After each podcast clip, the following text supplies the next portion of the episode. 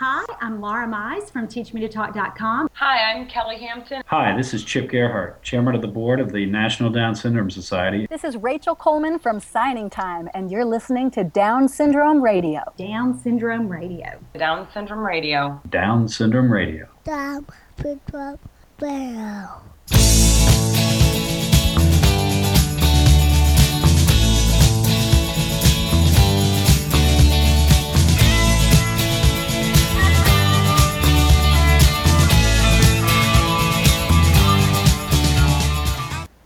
Good evening, ladies and gentlemen, and welcome to Down Syndrome Radio, your podcast source for information regarding uh, raising children with Down syndrome.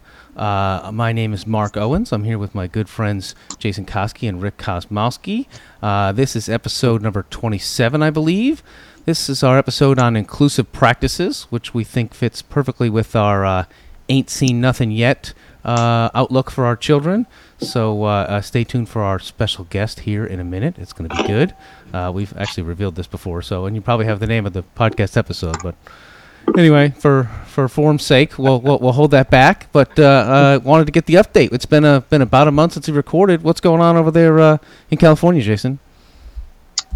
Well, today is my daughter's, my newest daughter's one month birthday. Whoa! Um, yeah. Hey, It is also hot as heck here. We're we're sweltering here in lovely Southern California.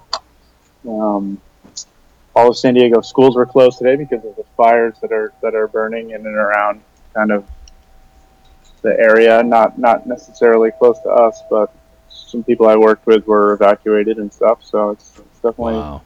kind of scary. I liked your comparison to our snow days. Yeah, yeah. Snow days are fun though. I guess my daughter had fun today. She she wasn't worried about it. So Mhm.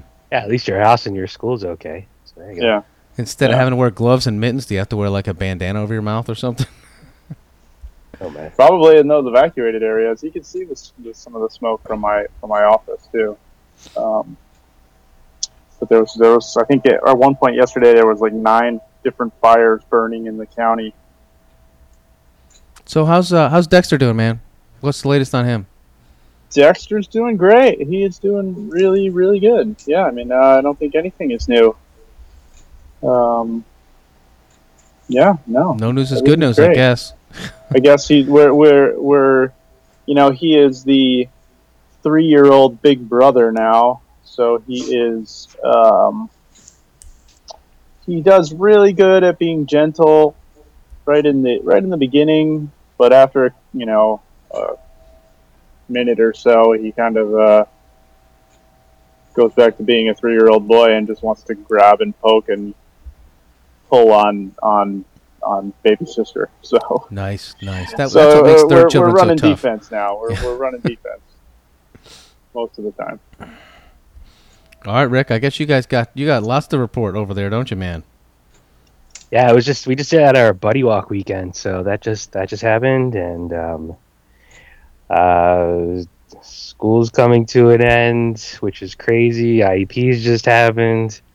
Uh, a whole lot of discussion about uh, how we're going to approach next year with Kayla. Um, we also had this little scare last week about uh, noticed Kayla had like these two little bald spots on the top of her head, about the size of a quarter or a nickel, and took her to a uh, pediatric dermatologist, and uh, turns out that she has alopecia, which uh, isn't the end of the world, but you know anything that affects your kid, you get pretty upset about, and it's just another another thing. It's it's So such uh, a we're it's, learning all about alopecia now. It's I mean it's and, such a uh, crime because she's you know she's such a beautiful young lady. You know it's Thank you. yeah it's it's it hits close to Thank home. you. It hurts, yeah, because she's in, she's getting to the age where she's into like you know now she wants to put on makeup and she wants to do her hair and stuff like that. So hopefully uh, this is a mild case and hopefully it doesn't hit her too hard. And I mean we're just, I mean the all our friends out there on Facebook and stuff have really been helpful with resources. So we're learning all about it and just a step at a time as you always do with a, a new symptom that comes. Uh, it, it's not necessarily uh, Down syndrome related, but there are, you know, just like anything else, a higher percentage of people with Down syndrome have alopecia as well. So I hope you guys can uh, can roll with it. You guys are strong parents, so I, I Yeah. you know yeah, so I'll update everybody as it goes and, and the things we learn, and you know, just another thing to share information Ah, about. dude. Is there like- like like we need more things, you know? Yeah. Yeah, but other than that, um, things are going good. We went to Disney for spring break. That was awesome. Fantastic trip in Florida. First time driving up and back, so that was an adventure. Wow. and um, yeah. oh, With the new one too. So How old is your stuff. younger child? yeah, he's 14, uh, 19 months. Wow. Logan, 19 months. So That is a tough drive. Yeah. overnight drive. So that was the secret. Drive Mhm. overnight. Ah, nice. no potty breaks that way. So it was good. Okay, well, uh, down here in Richmond, uh, Luke's uh, Luke's blossoming here. Uh, he's doing he's doing just great. Uh, we did sign his IEP recently as well uh, for kindergarten next year, so we're entering the the public school. He's been in a private preschool for a while, so this is our first foray into that. You know, we we took it carefully. We think it's going to go pretty well, but you know, we're a little nervous. And he's talking up a storm, and we're working on the learning program and reading and. Just hand strengthening, and he's always got a list of uh, of things we work on. But uh, he takes it cheerfully. He's a good kid. He's fun to have around. So uh, so life is good in that regard.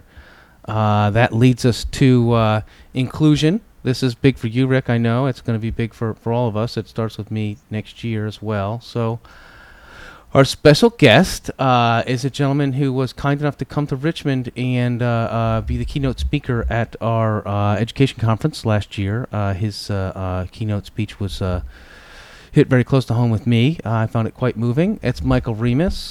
He is the Director of Special Education for Deer Valley Unified School District in Phoenix. He's authored a number of books. His career has been in the classroom and in training parents and educators how special education works. Uh, he has received many awards. He's uh, uh, the National TASH Award as the most promising administrator for inclusive practices. Uh, we have been trying to get Michael to join us for quite some time. Sometimes we've had conflicts, sometimes he's had conflicts, but uh, I'm glad we persevered. Michael, welcome, welcome to the show. Thank you. All right. Well, uh, we normally ask first about you personally, like about your family and how you got where you are and, and whatnot, so we all kind of know the background. Okay, well, first of all, I'm the dad of four children, and I will. Two of my children have disabilities, and the way I describe my family is we uh, our oldest two, our oldest son has multiple disabilities, and our second son has mild disabilities, and then our daughter in school, we called her the social butterfly. She was in school, but yet she wasn't. And then our other son was on the other end of the spectrum, being very gifted. So, and in some states that we lived in, having three students or three children, you know, under the umbrella of special ed, we got to attend many, many IEPs through the years. And so it was interesting because I was already in education before we had children. And as you well know, when you have a child that is unique and it, really changes your life, and I will tell you, it changed my whole thought process, processing. It changed my belief system and our values as a family of really how we wanted to educate children in school. So, really started doing research, really started wanting to know. I was saying that we, we wanted to make sure that our sons and daughters were included in school with typical peers. And as I was saying, it changed our value system, our belief system, and everything about what we were doing. So, my goal was to learn as much about how to include students. So, started traveling around the country looking at service delivery models. And were there any places that really served kids, you know, of all levels of ability? And what we what I found was many students that that were included in, with typical peers, and particularly in the gen ed classroom, they were only students with very mild disabilities. And so wanted to work, and so I moved to different places in the country to, to work with experts to pick their brains about how they saw inclusive practices. And I do say inclusive practices rather than inclusion because I don't want people to get stuck on a place I really, to me, inclusive practices is good instruction. It's truly um, having students learn. It's how do you assess students to see what they know. And again, how much time are they with typical peers during the school day. So it, it, it people get caught up on a place or a classroom or where. And my question always is, what are they learning? You know, and are all kids learning, including our students? I think people see special ed as kind of what I call special, and it isn't because having four children, two of my other children were the typical peers, and again, when they're in school, our goal was that they learn as much as they could. So, for example, when my other two kids got to high school, because I think people have this thing or they make these comments that inclusive education, they always, I mean, you can hear all kinds of different terms from full inclusion, partial inclusion, responsible inclusion. The list goes on and on. And it, it in truly defining it, it's when every student is welcome and valued within a community, within the classroom in the school. And and I struggle when parents say, "But I don't want my child ever pulled out." But I will tell you, typical students are pulled out if there's a skill need or whatever. So we we set up, and I started looking at service delivery models of having students go to what we call learning centers. And in a learning center, students get small group and sometimes even one on one instruction, but it's for all students. So it's not like you're going down to just a classroom that houses only, you know, students who have been identified as special ed. So going through all of this, one of my goals was to wear lots of different hats. In other words, I wanted to walk in the shoes of several different, you know, professional um, uh, ventures you know, because right then I was teaching. And the one thing that I always said is I wouldn't teach my own children. So when my children started school, I went back and became an administrator and became a principal, you know, of a building that really wanted to make a, a whole building inclusive. And then from there went on to be the special ed director, you know, for a school system. And from there went on to be a school board member because I really wanted to know that part of uh, or experience so that I could talk with school boards across the country of how do you make that happen. And then became a state director of special ed in the state of Kansas. And the comment I always got then was, oh, you're going to become a bureaucrat. Well, to me, whether you're a parent, whether you're a professional in the field of education, I coined the phrase going to Kansas is I would put up banners. We were called advocrats because I don't care who you are, we all should be advocating for students.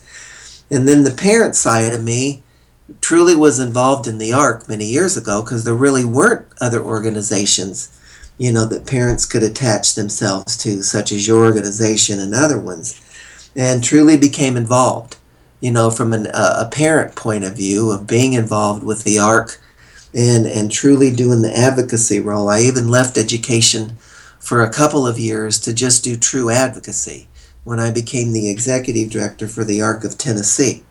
So I really hopefully approach this whole theme, you know, about inclusive practices not only from the professional perspective, but also from the dad hat perspective.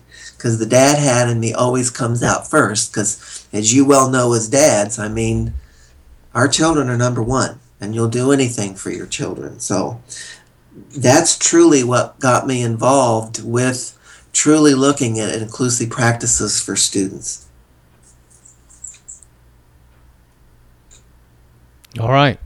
well, uh, uh, one of the things that I found, uh, um, obviously, you moved on to Deer Valley, and uh, I think that's where you got to try some of these things out because what, what what really struck me about your presentation was you not only got up there and said this is the way it should be, but you you had data, you know, and um, you know, as a, maybe a, as a man or as an engineer or whatever. That that that struck me as different. Well, I think you have to have the data because you're going to have several audiences asking you, you know, why should we do this? And and coming to Deer Valley, this was the the sixth system going in to truly do systems change and I and I say it systems change because you really have to go in and work with the entire system, the whole educational system. It can't just be special education over here making the changes. And so I learned through the other systems you know, that you really have to have the buy in from all the different audiences that a school district works with. So we started working with the school board of how do you get their buy in. And so had the school board um, develop policies. One, any student moving new into the district would go to their neighborhood school, you know, not even asking questions because if we're building community, they need to be in the building with their siblings and with their neighborhood peers and who they hang out with. The other policy is because when I when I came to this district, we had over a hundred what I call self-contained classrooms, and you know they certain disabilities were best to certain schools, and the question that I had to ask is, show me your data. Are kids making progress? Are we just what I call doing custodial care, keeping students safe, you know, hopefully teaching them something, but truly just caring as we move through school. And I really wanted to see the student achievement data. And so the first year coming into the district, we looked, we did look at all of data, you know, of how kids were performing, both behavioral, academic wise, social emotional. You know, we started gathering the data, and I will have to tell you, it was abysmal. You know, and so that's we took data to the school board, and and the one thing I always say with school boards is, their first question is always going to be how much is this going to cost, and what are constituents going to say. So we developed a matrix, kind of like a rubric, of what we're going to do with all of the school board members and put that together, which I'll be talking more at the national conference this summer about how to work with each audience. But we truly become a business and we truly look at every audience from school board members to administrators to then teachers, both special ed, gen ed, itinerant, support staff, all of the people in that mix. We had to deal with parents because I will tell you they're all over the map. From wanting, I want my child safe in a self contained classroom to parents saying, I only want full inclusion. So we had to really, you know, discuss those issues. Another audience is community because you can't have just inclusive practices from preschool to 21. What happens when they exit school? What about previous to school? So we wanted to really bring in service providers from early childhood and even adult services to truly have these conversations. Now, again, don't have much control over them, but we at least wanted them to know what we're doing so they could start preparing themselves for when we have kids exit school of doing that.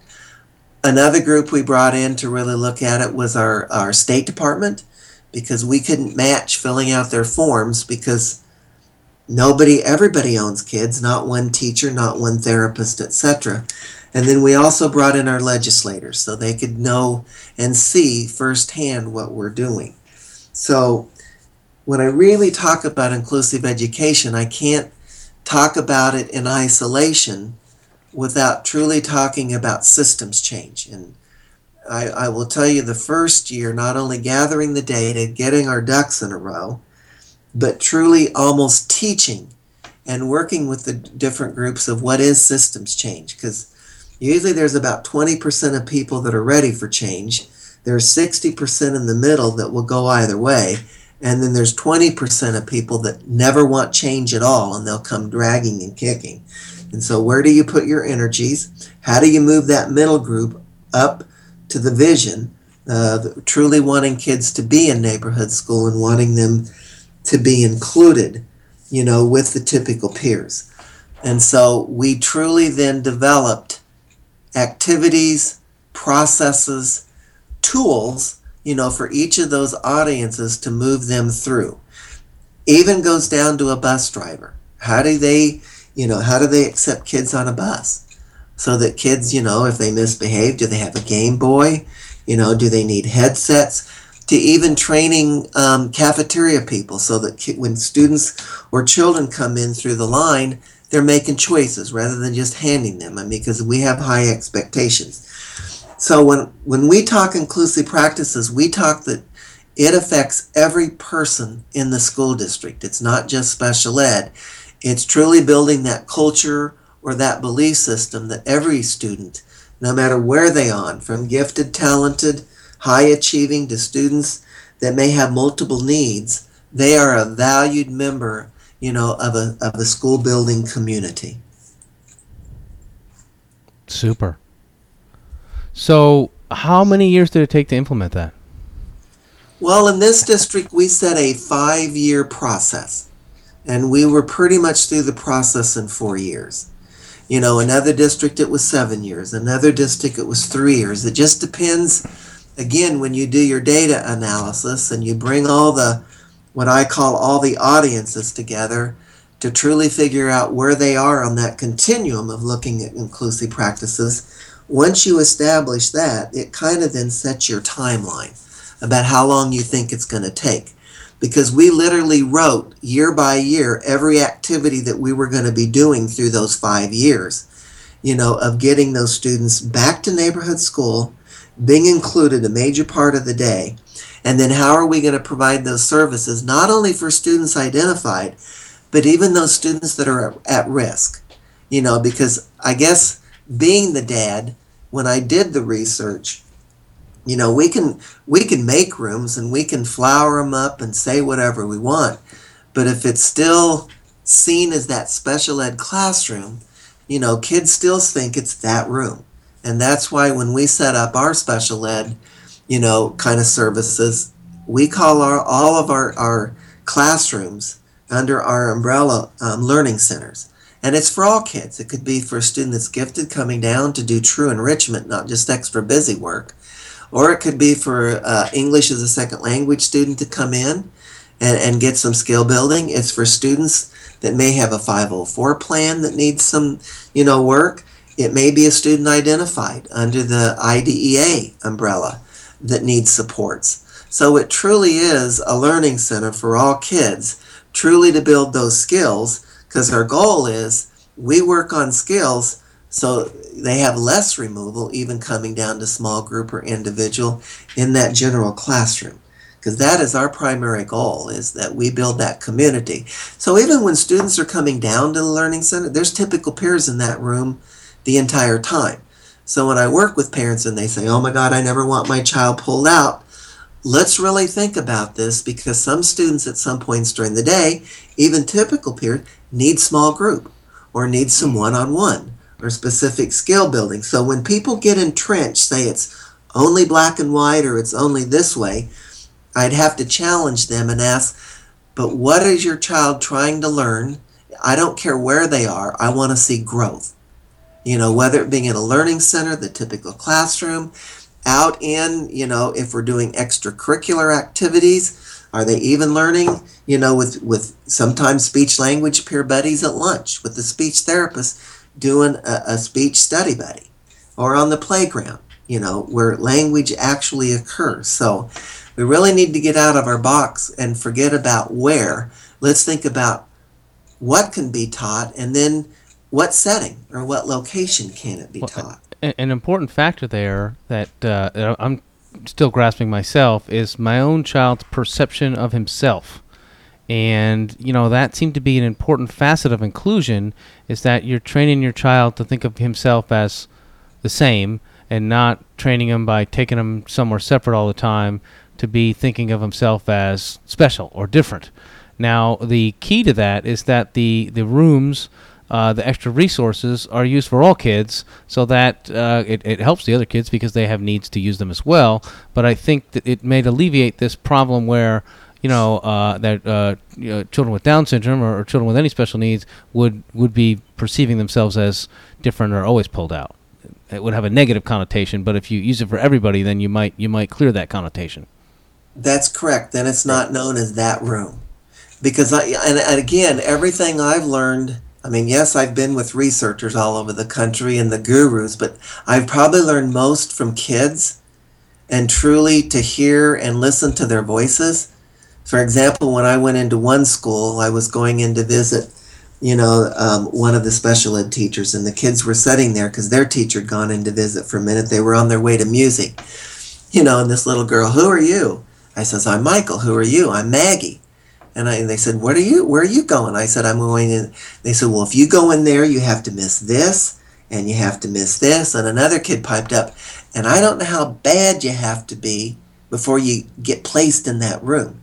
So kids know I mean, again, I think that's why my own son, when he was in middle school, they wanted him to go down in the district because, again, I never was in charge of the district where my kids went because I just felt that was a conflict of interest.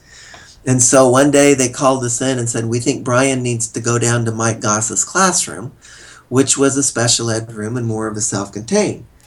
And, you know, because the, the gap was widening and this and that. And, you know, we went home and talked to Brian and his words, I mean, he had limited speech, but he said, you know, at that time, because again, too bad for the word, that's the retarded room. I quit school.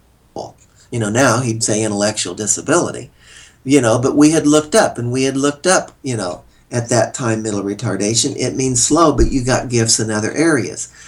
But it did, I mean, I had done all the research from the academic piece, but what are we doing to the kids' social and emotional?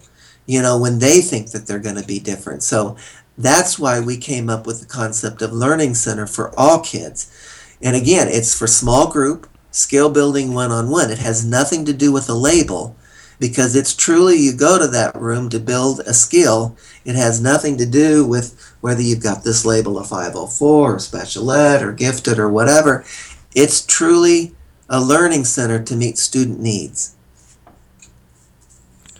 So uh, it took about four years to get in place. How, how many years has it now been that it's that uh, that your your your vision? Obviously, it's always changing a little bit, but that your since your vision has been complete. Well, this is my ninth year. Wow. And every but you need to know that all kids were back at the neighborhood school. You know, we dissolved all self-contained classrooms. You know, we went with learning centers. That was the goal in 5 years. You know, every year we do a research project because I I still it, it's I go into classrooms and even particularly other school districts and I and that's why I say some school districts to say these kids are included and yeah they may be in there but they're really not included. I give the example like say that you go to a you're invited to a party. So you you move new into the neighborhood and you go there but you don't know a soul. You know, you haven't had any conversations you're at that party all evening, I would be in the corner. Yes, I'm included, but yet I'm not. So even when we talk about inclusive practices, we have to look at truly the practices. And are students truly a full fledged member of that classroom? And the other question is, are they learning? That's the biggest piece I always ask. I mean, because I don't want kids in a classroom just to be a window dressing. They need to be growing, they need to be looking at student achievement, you know, along with every other student. So every year we do, um, I collect data because I'm I'm a, a, data nut, you know. So after the four years, um, the fifth year, we put together questions or what I call a rubric because when we sent people in the building, we wanted to be asking the same thing, collecting the same data, you know, so that we weren't all over the map.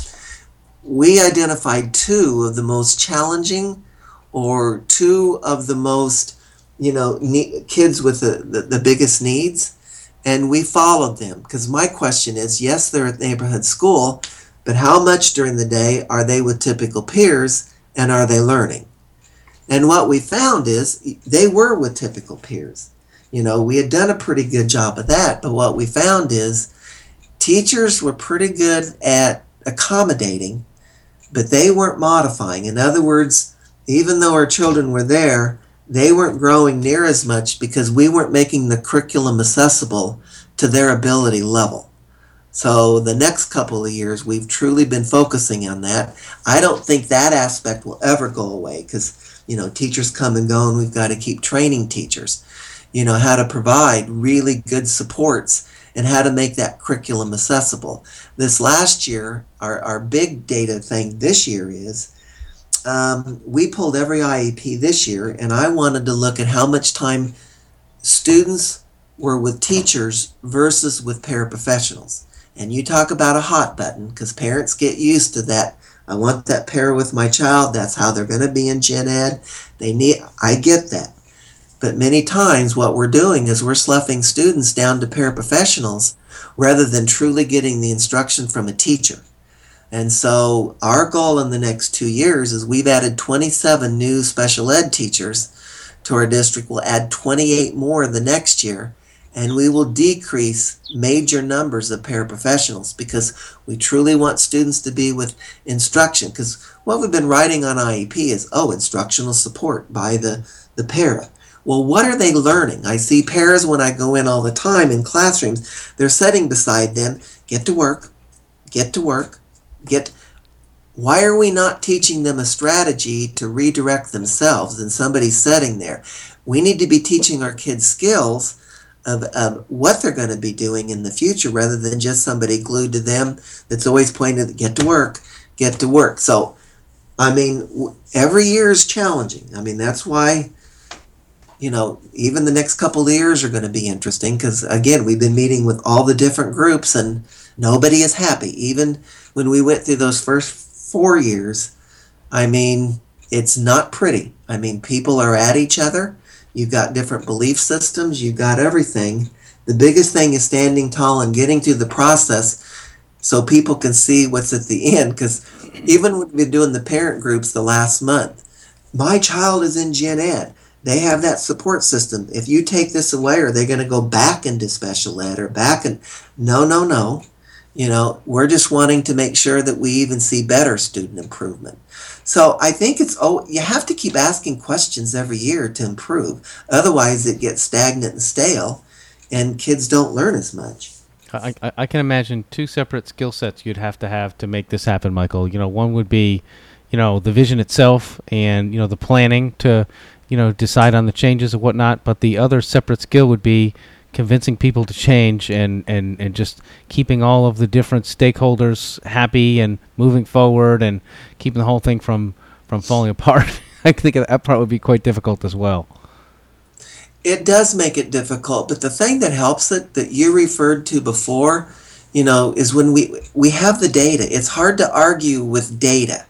It takes a lot of the emotion out of it, even though you're going to get that.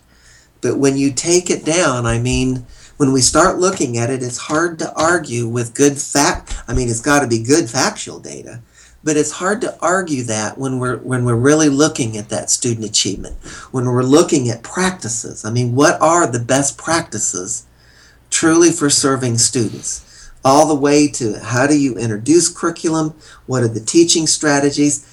Even learning how to really assess students really well you know, the, the assessments we have, just the IQ, this or that, I mean, that isn't going to cut the mustard. You know, we've, we've moved to more curriculum based measurement. What are they learning in that curriculum? What are the big picture items that our sons and daughters need to learn? Because kids are going to be different. But we want to make sure that they're learning the content within that framework that every other kid needs to learn. And we need to set those high expectations. Yeah, you know, I have an observation about that, and I'd like to ask Rick and Jason their their opinions. But with with Luke, it seems like he gets evaluated a lot. You know, anytime there's a new therapist of some sort or another, there's a new, I don't know, assessment he needs to take or uh, uh, uh, some sort of some sort of testing. Do you guys feel this way that this happens a lot? Yeah, I, I think so, definitely, and it's a it's a time consuming process too. It's never a quick test, so. I, I definitely get what you're saying with that. I mean, I understand that it's a, it's obviously a balance. I understand the need for data, but the the testing itself seems to take up a lot of the. And it's not just your child's time. It's that you know you, you have a limited amount of time with the therapist of this sort or another, and you know their their their information is, is valuable. But if half the time is spent measuring, it it's it's hard to take. Tell you what though, it's there's data points though that they collect through that. It comes in handy when it's that IEP time and the planning time for your future. And you know, it's what Michael's talking about. You got to have that data to back whatever your education and decision is going to be for the future, and to support the small groups or to support the additional adult support or whatever kind of plan you're going to have going into the next year. Uh, they come they come in handy. I'll tell you what. One one quick anecdote with the inclusion story and the kids knowing what's happening. Kayla just this last uh, couple months, the teacher gave us a story about her. You know, they know what's happening. She knows what kind of work she's doing, and she knows what she's capable of. But she wants to be with those other kids in the math class to the point that she knows everybody's working on a math topic, and I'm going to do it with them, and I'm going to write a number down on the page, and I don't really understand what uh, the, the, the you know adding things with three digits in them or, or whatever the whatever the focus is of the exercise, but she knows she's going to write down an answer for everything, just like the kids next to her are going to do.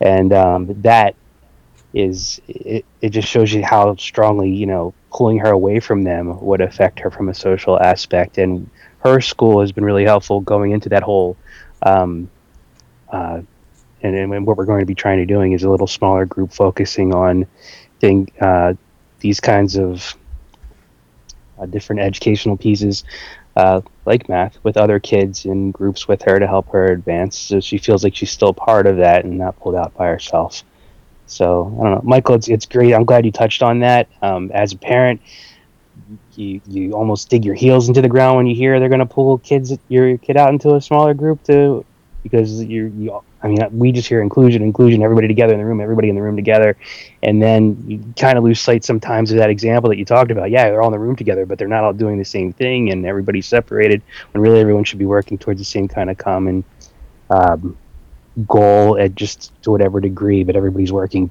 together to learn whatever that concept is. Um,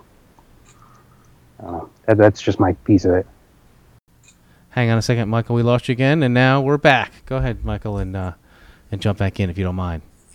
I really appreciate Rick's comment. Um, really looking at you know the small group perspective rather than just going to a classroom because I can understand the hesitancy because again the past practices is they just took a group of kids down to the room and again where the expectations is high i i always have to have the conversation with special ed teachers when we start this process because their comment is but they learn more in small group and we and they get more one-on-one and when i walk in to observe when we group all kids with disabilities together i usually when i walk in see kids waiting you know, because either somebody's had a meltdown or somebody needs changed or feeding or whatever. I see when kids are in gen ed, those supports go with them. They get more one on one when they're included than even when they're. Because I always ask the teacher, show me your data of how you think they're getting more one on one in your classroom. I'm not seeing that.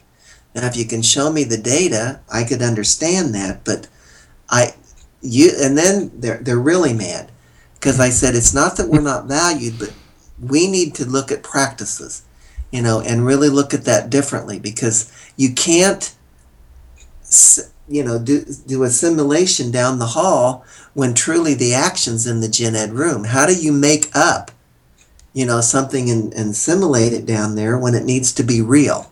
You know, that's what I always ask a speech therapist when they're going down to their speech room why are you not co-teaching? Why are you not doing vocabulary in the literacy unit? If you're down teaching a separate set of vocabulary, this kid's learning twice as much. Why aren't they just in gen ed? You know, the occupational therapists, why aren't they teaching writing without tears? I mean, all the different groups need to be, you know, teaming and working together to truly teach our kids, you know, and truly have higher expectations. So again, it, I, I really stress it's not about a place, it's what is truly happening. All right. Hey, Michael, one other thing you talk about uh, as you outline all these different players in the in the mix of uh, you know changing the system is uh, building relationships with all of them as well, and that really hit home with me before. Um, you know, because you have to win them to your way of thinking is and that takes a lot of time. And, and i don't know if you could comment on just their building their relationships with the teachers legislators administrators. Well yeah i mean the, the thing of it is when you go into this you have to build i mean that's why you work with the groups and you start with the board. What is the vision? What's our mission? What's our core values? You know once you set those you can't veer from them. And and and you do try to build relationships with everyone.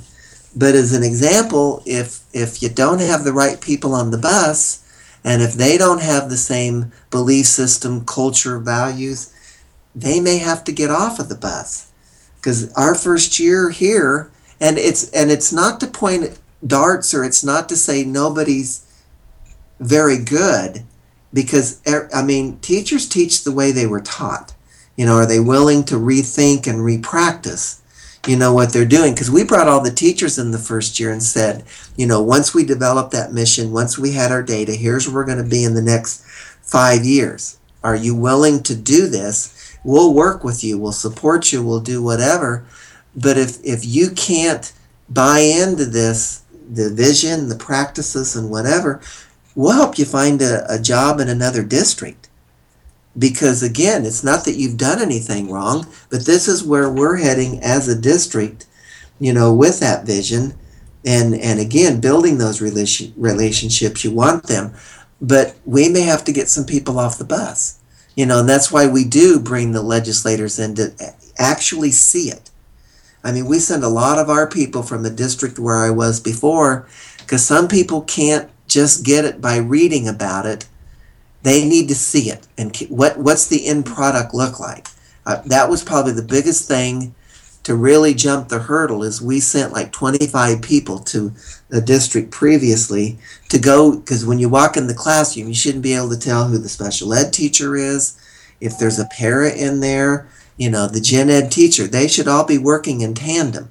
And but people have to see it. But but rick you're right. I mean it is developing the relationships and truly getting the buy-in from the different groups So it seems it seems to me like it's a it's a fine line between getting pulled into the room and, and doing the productive group kind of session like like what you're describing or, or is it more just that, that there is no there is no room and the the the group sessions happen in the classroom in in just broken into smaller groups?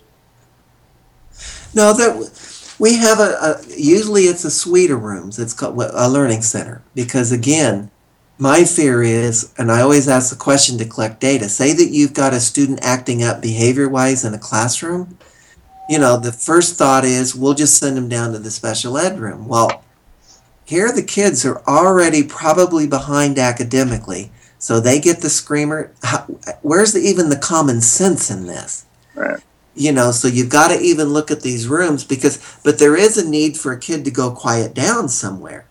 You know have we built that? Like so our learning centers are usually a suite of rooms because one you want privacy you want want one that we almost make them soundproof that a kid can go in and yell punch a punching bag. You know the the learning center i do an analogy like the library. You go to the library one to check out a book. You can go to the library to do research you go to the library, there may be a, a, media person in there that's doing small group reading, you know, for skill building. A learning center is for kids to come have their needs met. And so, you know, typical peers, whatever, they're coming down. It's almost like flexible grouping, you know, when they're coming in there. Michael, But- you, yes. you, you, you mentioned that uh, uh, each child was going to go to their neighborhood school. So I guess you're saying that every single school has a learning center. Is that right? They're not like centrally located at in, at some of the schools. There's one at every school. No, every every school has a because all kids do go to their neighborhood school. Wow, that's And that's so a lot each school centers. has a learning center. Now, if it's a big high school and our campuses are spread out, it may be two or three learning centers, so kids don't have to move clear across campus. Hmm. You know, because it's it's you got it's for all kids. I mean, you've got kids coming in and out. I mean, we do a process that we call mapping. You know, and and you got to remember this was probably the biggest, the hardest part that teachers had a hard time with. When students go to the learning center, it has nothing to do with label. It has nothing to do with disability. They go to the learning center, learning center for skill building. For example, um, say there there's a group of students and you've got a teacher because we only look at teachers for expertise areas it's not by their certification you know i've got a background maybe in autism or i've got a background primarily in social skills. I mean there's a lot of kids with behavior things that need social skills but most people think oh it's kids with autism or it's kids with behavior we'll have a social skills period in the learning center that you could have five typical peers go because of conduct disorder kinds of things. You could have three kids with autism two kids with with learning disabilities that need behavior thing.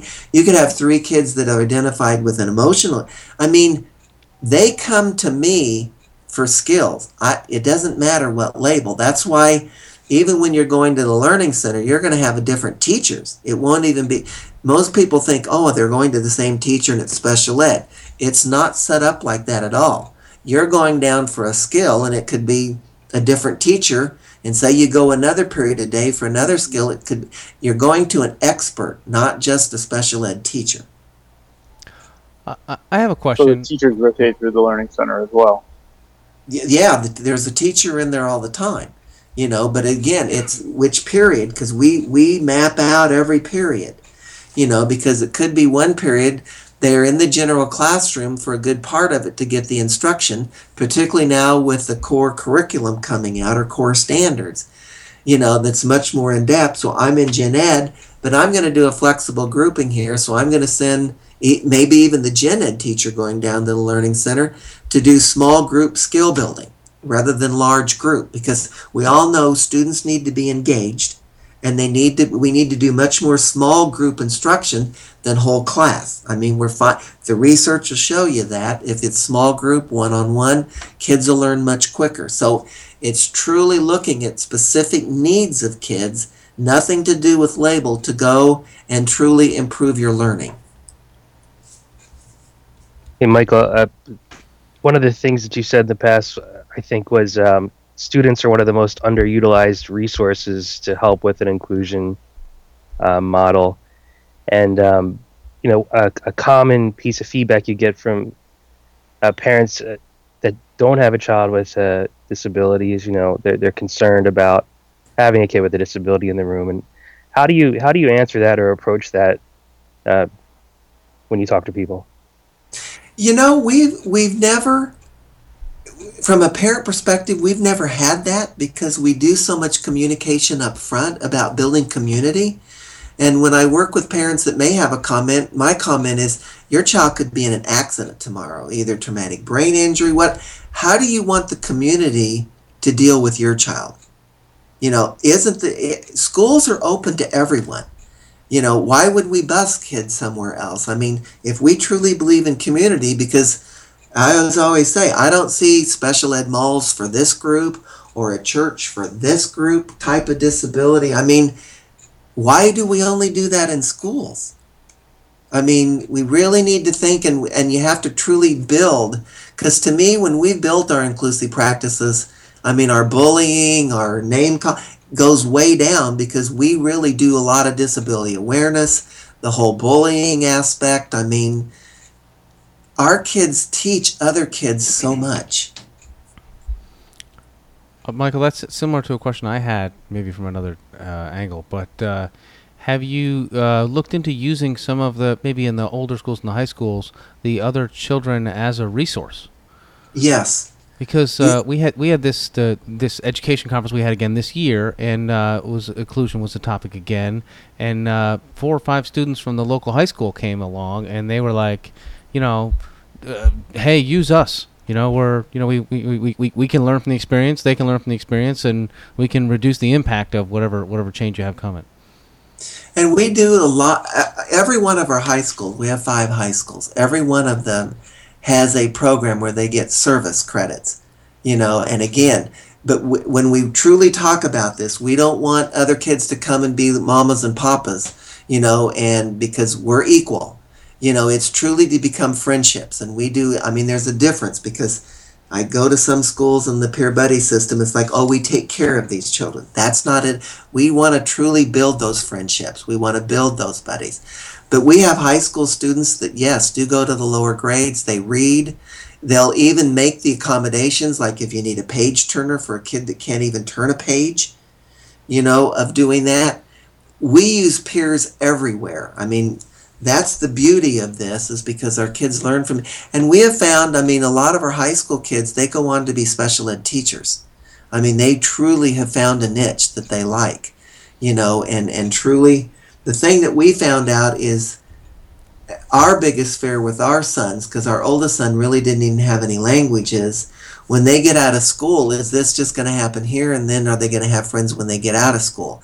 That's the beauty of inclusive practices that's mark what you're talking about of using peers because we really want them to develop those even when they exit school and and and that's why the premise of inclusive practices is so important because when they, when you go up with kids in your classes i mean here's the future neighbors here's the future business order owners here's the future legislators if they've been all along in school with uh, individuals that are uh, that are unique. I mean, they're going to think differently when they get out of school. I mean, like I say, our kids probably teach typical peers more than what they teach us at times. It's a it's a give and take. Uh, I, I had had one other question. I hate to to push this long, but the, this to me this is a big one, in that you know we all live in other school districts that uh, let me see, it seems like your particular school district made a monumental change where they decided to make a you know uh, you know they had the uh, um, what would be the word the uh, fortitude or whatever to, to decide to make a, a one time large change, whereas most other school districts seem to maybe they want to incrementally move towards inclusion. And, and I don't know how well that works if you're not going to do it all at once. But do you have any ideas on that? How a, uh, a slower moving school district, perhaps in the Commonwealth of Virginia, might uh, might might move in that direction without having to have a, a complete revolution in their in their district? Well, with that, when I work with school districts across the country, I mean, some school districts will, will do one building or maybe like kindergarten through second grade level. I mean, school districts approach it differently. Pardon me of looking at that. Uh, and that's fine. I guess I have a hard time because, and particularly if they do it, because if it's going to be monumental, why would you want to go through that grief five or six times? Just get through the muddy and ugly at once. Some people like to dive in the pool, and some people like to dip their toe in and then their leg, and and I get that. And we'll work with them wherever they are because it's going to only support kids again for that student achievement. So you take them where they go. Mm-hmm. I mean, it's hard. I mean, it is hard, and it, it's even frustrating because yesterday I was talking with our associates. We were doing principal evaluations because I get to sit in on all the principal evaluations, you know, and I've declared that I'm going to be um, retiring from this district in another year, you know, and was asking them. I always look for the successor because are we going to keep this moving and this and that? Are we looking internally? Are we looking externally? And you know, a couple of there isn't a school district around that does what we do it's going to be hard, you know, of looking at that. But we've started those discussions because eh, you got to keep the momentum moving and you've got to keep that belief system moving and that culture. But, you know, if anybody, if there's a principal that wants to start it, even a teacher, if they're willing to start it, I mean, I would just say go for it because you got to start somewhere. Well, this is a kind of a good roundup thing because I think uh, uh, a lot of people aren't, particularly with schools, are not early adopters.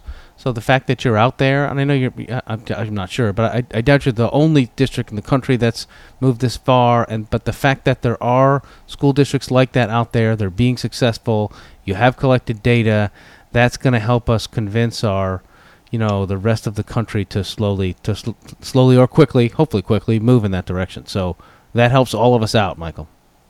Well, I hope so, because my goal is I would like to see every included, every student be a part of their community in school. I mean, that's what schools should be. In other words, when I go to Baskin and Robbins, I don't see a door for disability. I don't see a door for color. I don't see a door. When you go to Baskin and Robbins, you're afforded 31 flavors. When you come to school, you should be afforded everything that every other student is afforded. To me, if you don't, it's discrimination. Everybody should be valued and again welcomed in that total school community. All right. You guys got any questions? I think that was awesome. Thank you. Yeah, that was great. All right. You want to stick around and do uh, uh, moments of the week with us, Michael? Sure.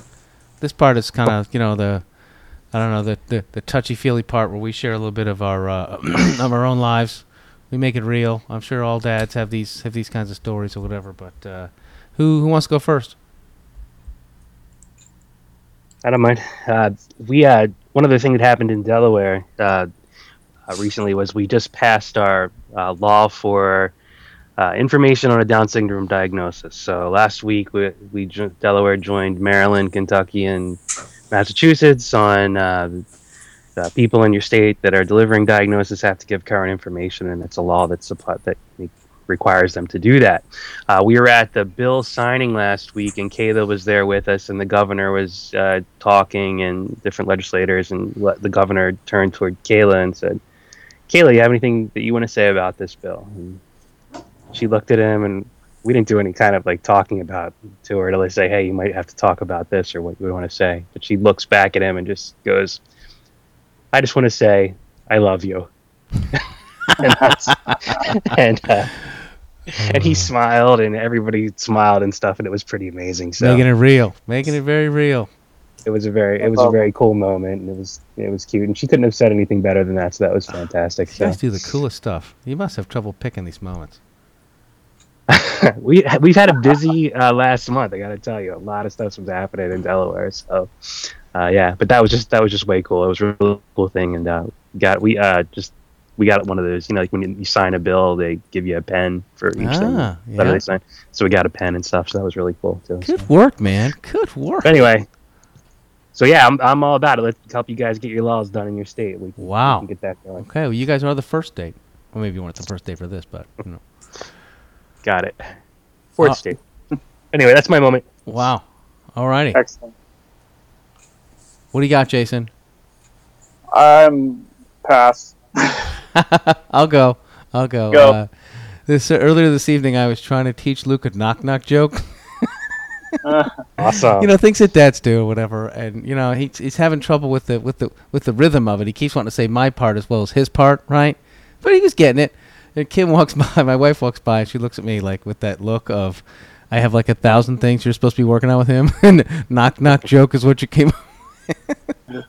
I think it's important. You know, uh, Alex taught him pi to several digits. You know, not really the kind of math he needs to be learning, but uh, these kinds of things are kind of funny, and uh, I, I like that uh, we we spice up the things that he learns. So hopefully, uh, I get him going. Maybe we'll do the I'll, I'll do a sound clip of the knock knock joke. It's going to take me another couple of nights of uh, working with him, but every kid should know at least one joke, as far as I'm concerned.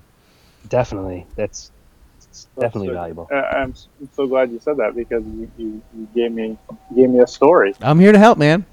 Thank you. So El- Eloise is sort of into knock knock jokes now, and so one day I don't know, it was probably a couple weeks ago. Dexter comes up to me. I think we we were in the car, or maybe we were at the table, and he said, "Papa, knock knock."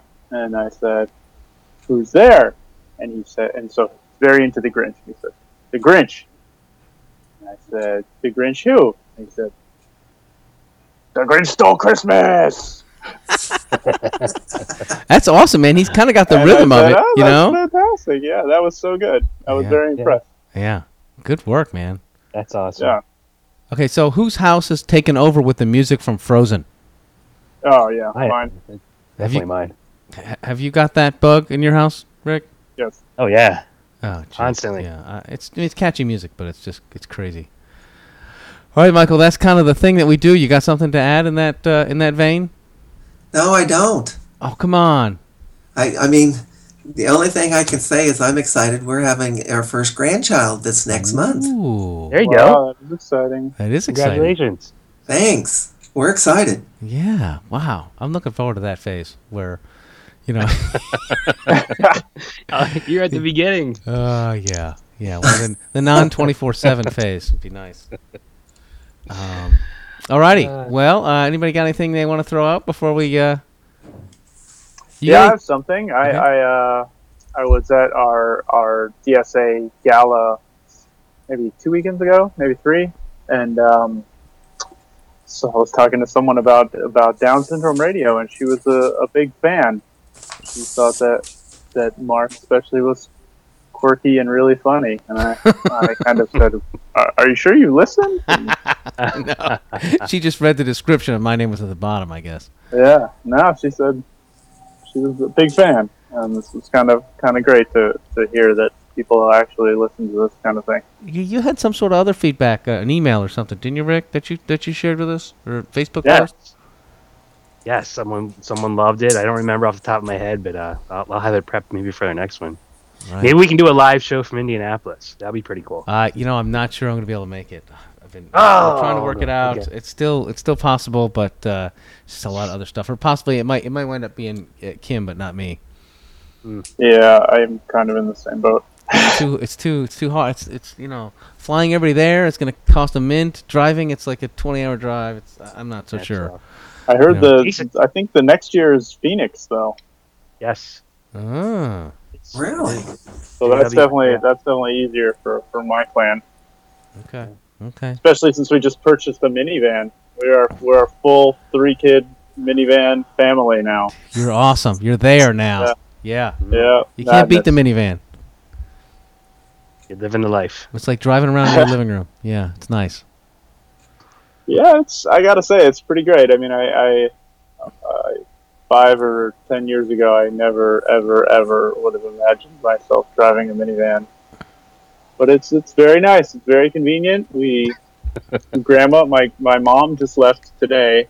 Uh, she was here for, for a month, basically, from when the, the Wow. baby right before the baby was born to to today, and it was great. I mean, we tooled around, all of us in the same car.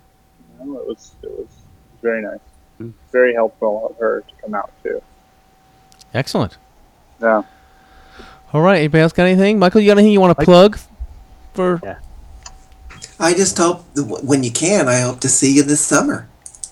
Yes. Tell everyone to go to uh, Michael's part of the convention Oh yeah. and learn more about this. Okay. Yeah. Okay. It's so valuable, and it's every time I hear you speak, Michael, it's inspiring. So thank you so much for joining us. Well, Ab- thank you. absolutely. Yeah. No. No, that was that was great. This was my first time, and it was, it was very good. Thanks for persevering with us. We know it wasn't easy. It's you know, it's a lot, lot of busy schedules to fit together. It was. Thank you. All right, Rick, you got anything you want to plug there, buddy? I'm wearing the three two one uh, foundation shirt here. It's beautiful. well, thanks. Yeah, no, well, hey, we're in like our second month of a new nonprofit called 321 Foundation, and we talked about it in one of our last in our last podcasts, and things are going great, and it's it's exciting to start up a new nonprofit. I got to tell you. So uh, I'll keep everybody updated as we go, and check out 321foundation.com and Facebook and Twitter and all those good places. That's it. All right. Well, uh, uh, you've been listening to Down Syndrome Radio, episode 27. Thank you for spending an hour with us. We hope it was uh, uh, valuable to you. We had a good time, as always. Please check us out at uh, downrightawesome.com, uh, along with other other exciting stuff there. Or if you want to go straight to downsyndromeradio.com, that directs you to the same place. You want to give them the f- Facebook and Twitter information, Rick? Yeah, it's Facebook backslash Down Syndrome Radio, and uh, on Twitter, uh, it's probably something like Down Syndrome Radio, but you can find it just by hashtag Down Syndrome Radio, and uh, you can send us an email at uh, Down Syndrome Radio at gmail.com. That's right. That's right. And and there's a lot of activity going on there. It's uh it's been it's been pretty good. Uh, we'd also love it if you went to uh, iTunes. Uh, I don't know what, however you uh, consume your, your podcast media, but if you went to iTunes and left us a, a kind review there, that would be helpful. We would we would love that as well. Other than that, you know, uh, thanks for listening. Anything anything else, anybody? Before I go to the final song. No, I'm good. All righty. Thank you. take us out. Yeah. You ain't seen nothing yet. Our kid can tell knock knock jokes like nothing. That's right on. He's gonna be a funny man. He's already pretty funny.